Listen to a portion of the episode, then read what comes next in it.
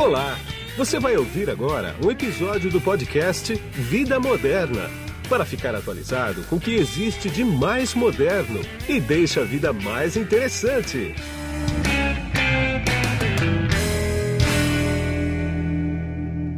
Bom, quem está na ponta da conexão aqui comigo agora, através do GoToMeeting da LogMeIn, é o Cláudio Bambart, que ele é Country Manager para o Brasil da Checkpoint. Tudo bem, Cláudio? Tudo bem, Guido. Obrigado aí por, por, mais um convite, né? Estarmos juntos virtualmente dessa vez, pela oportunidade. Eu agradeço por seu tempo também. Cláudio, a gente vai bater um papo aqui. Obviamente, nós vamos ter que falar de quarentena, Covid e tudo mais, né? Eu queria conversar com você o seguinte: como é que foi o impacto realmente desse confinamento provocado pelo coronavírus, né? Quer dizer, foi todo mundo pego de surpresa e eu imagino que a área de segurança das empresas, então, ficaram meio preocupadas, né? É, como é que foi isso, hein? As duas primeiras semanas de quarentena foram uma loucura para nós, porque clientes começaram a ligar desesperados que precisavam colocar 100% dos funcionários em home office e não tinham conexão para isso, né? não tinham produtos, não tinham licenças, não tinham é, infraestrutura para isso.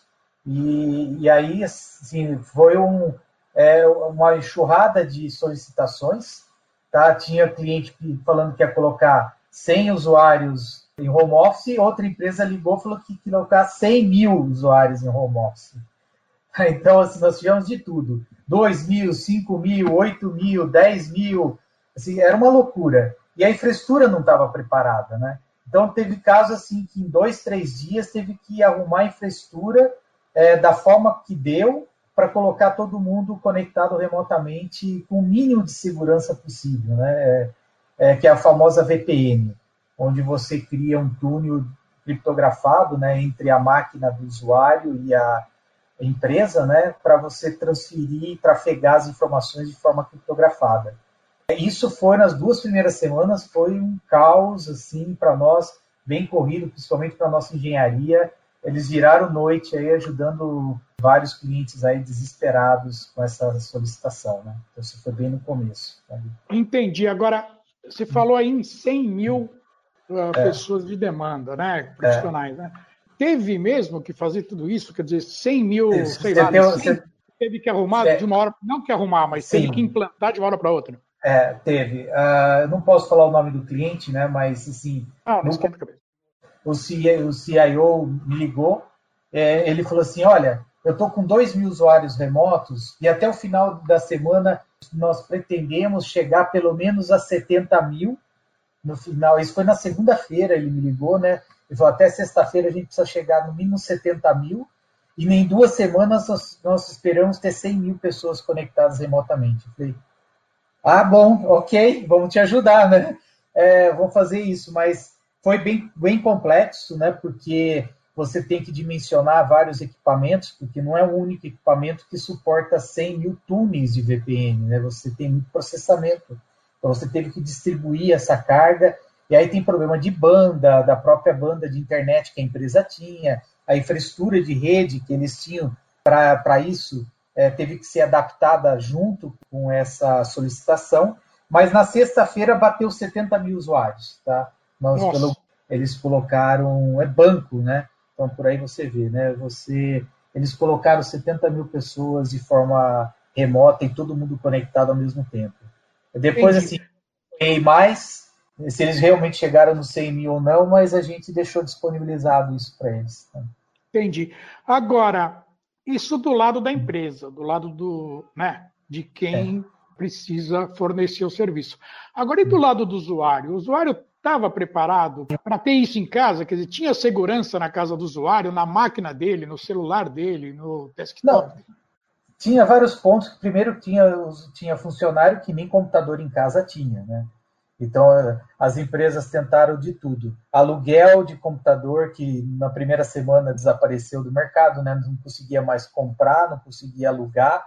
É, então, as empresas começaram a liberar os desktops para casa do funcionário. Então, os funcionários foram nas empresas, pegaram o desktop e levaram para casa deles, né, é, em muitos lugares.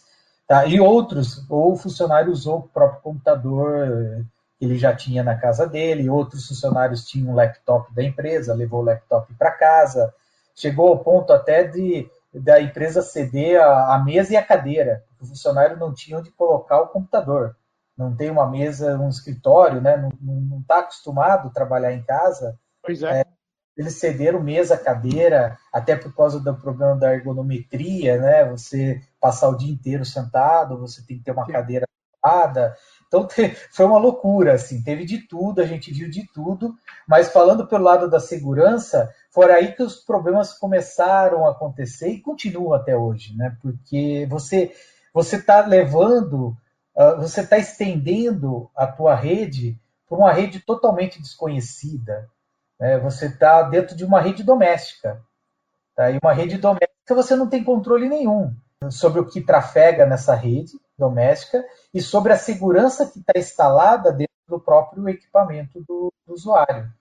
É, se você tem um equipamento que veio da empresa, você já tem uma certa segurança, mas a segurança que funciona dentro da rede corporativa, muitas vezes ela fora da rede corporativa ela não vai funcionar, então tem que se adaptar a essa segurança para uma nova rede. Então foram vários desafios aí que as empresas passaram e continuam passando né, nesse momento. Entendi.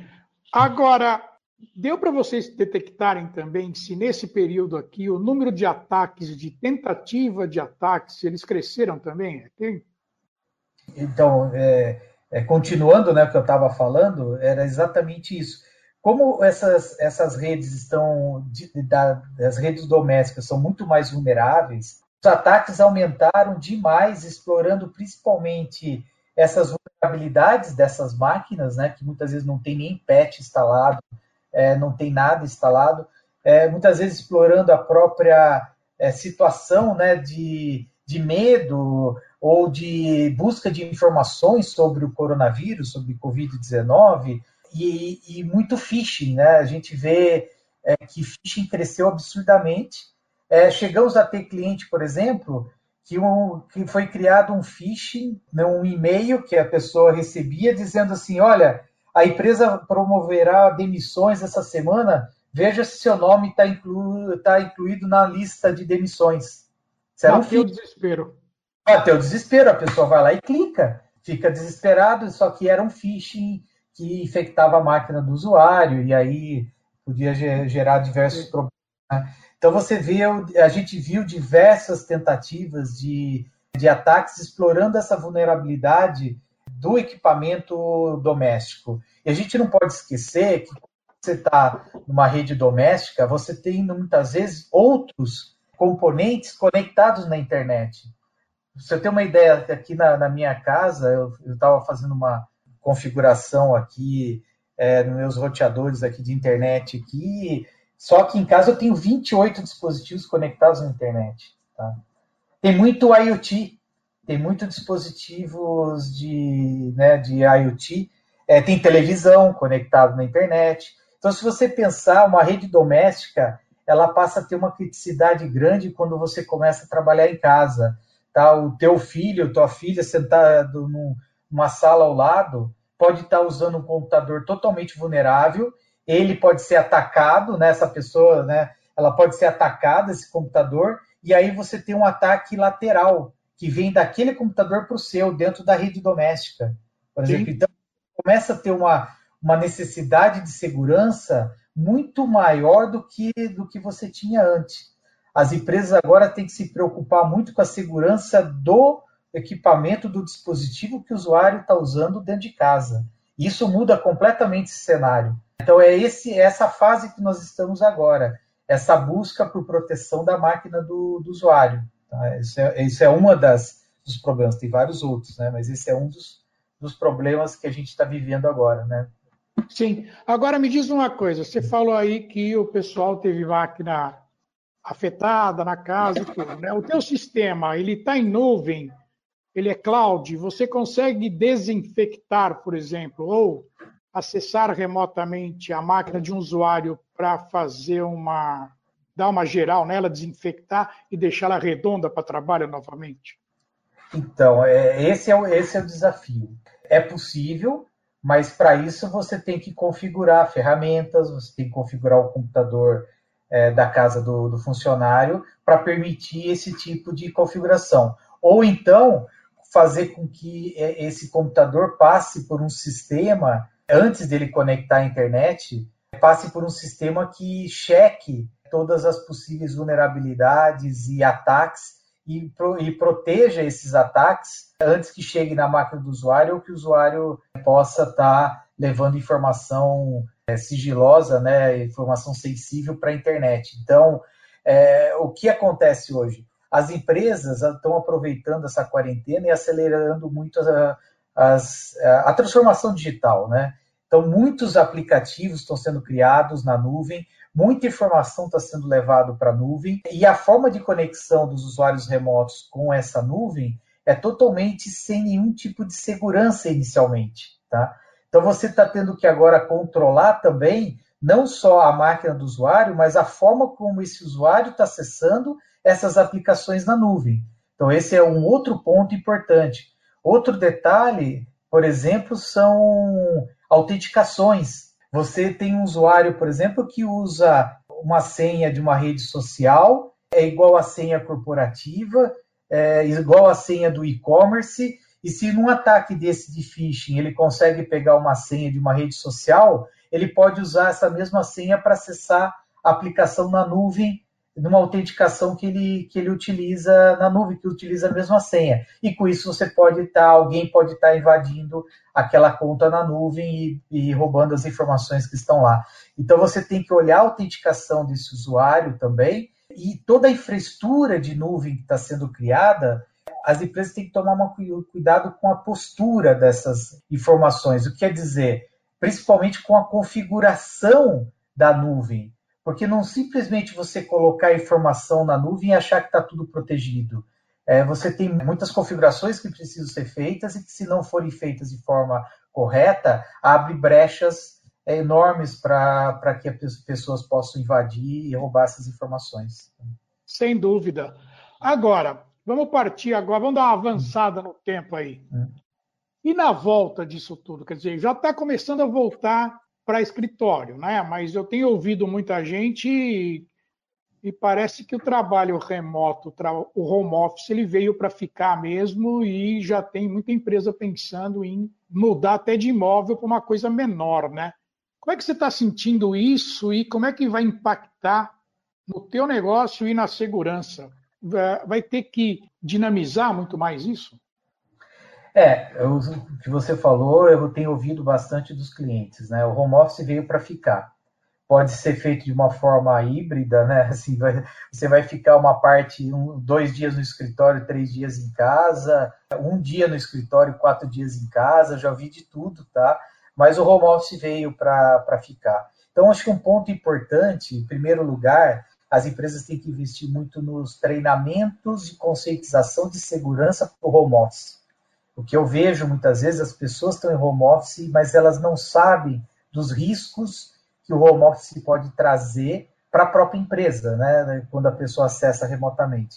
Segundo, que toda essa configuração mudou. A infraestrutura crítica é, para permitir esse acesso remoto, é, ela mudou muito. Isso pode criar novas brechas, principalmente porque você tem IoT agora, você está liberando outros tipos de dispositivos que você não sabe nem qual é o dispositivo, mas muitas vezes você está liberando para acessar a rede corporativa, tá? e esses dispositivos podem trazer novas vulnerabilidades. Muita coisa está sendo colocado na nuvem, e então todas essas aplicações nas nuvens elas estão sendo é, disponibilizadas de forma correta. E não só isso, né? As aplicações são desenvolvidas hoje de uma maneira muito rápida até devido à própria quarentena, né? A empresa tem que continuar operando, tá? Então disponibiliza muita informação na nuvem hoje, mas também pela pressão da própria concorrência.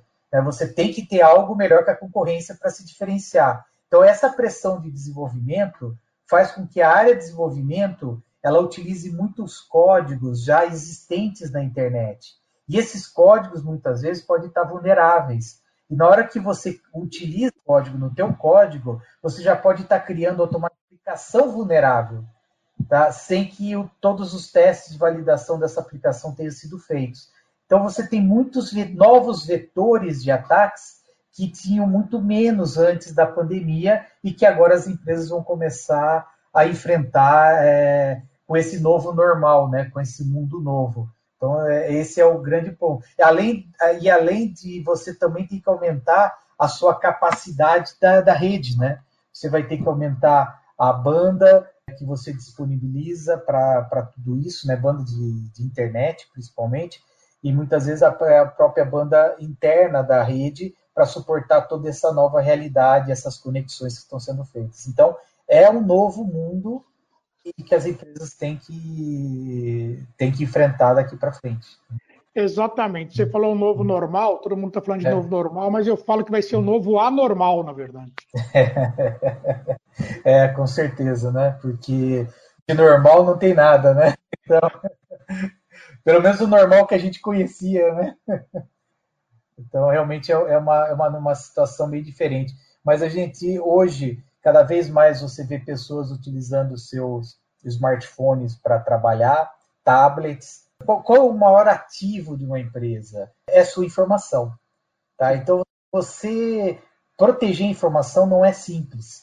Tá? A informação hoje, ela trafega de uma forma muito rápida por milhares de dispositivos. E como é que você vai fazer a proteção dessa, da informação sensível, da informação crítica? Esse é o ponto principal que as empresas têm que pensar. Você tem toda essa transformação digital acontecendo, esse movimento de nuvem, esse movimento de home office, e todo esse movimento, a informação está passando por tudo isso. Então, você proteger a informação em todos esses vetores é fundamental nesse novo normal que nós estamos falando, ou o anormal, como você colocou, né? É uma realidade diferente e as empresas têm que agir de forma rápida, porque os ataques estão crescendo, como a gente falou.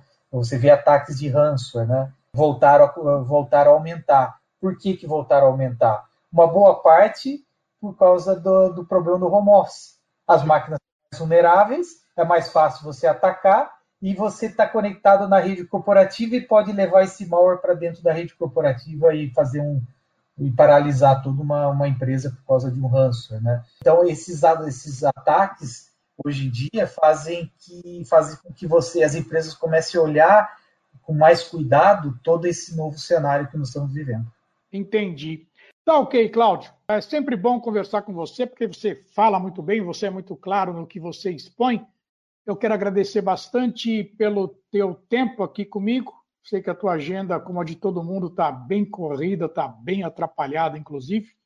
Mas eu vou querer voltar a falar com você logo, logo. Muito obrigado, viu?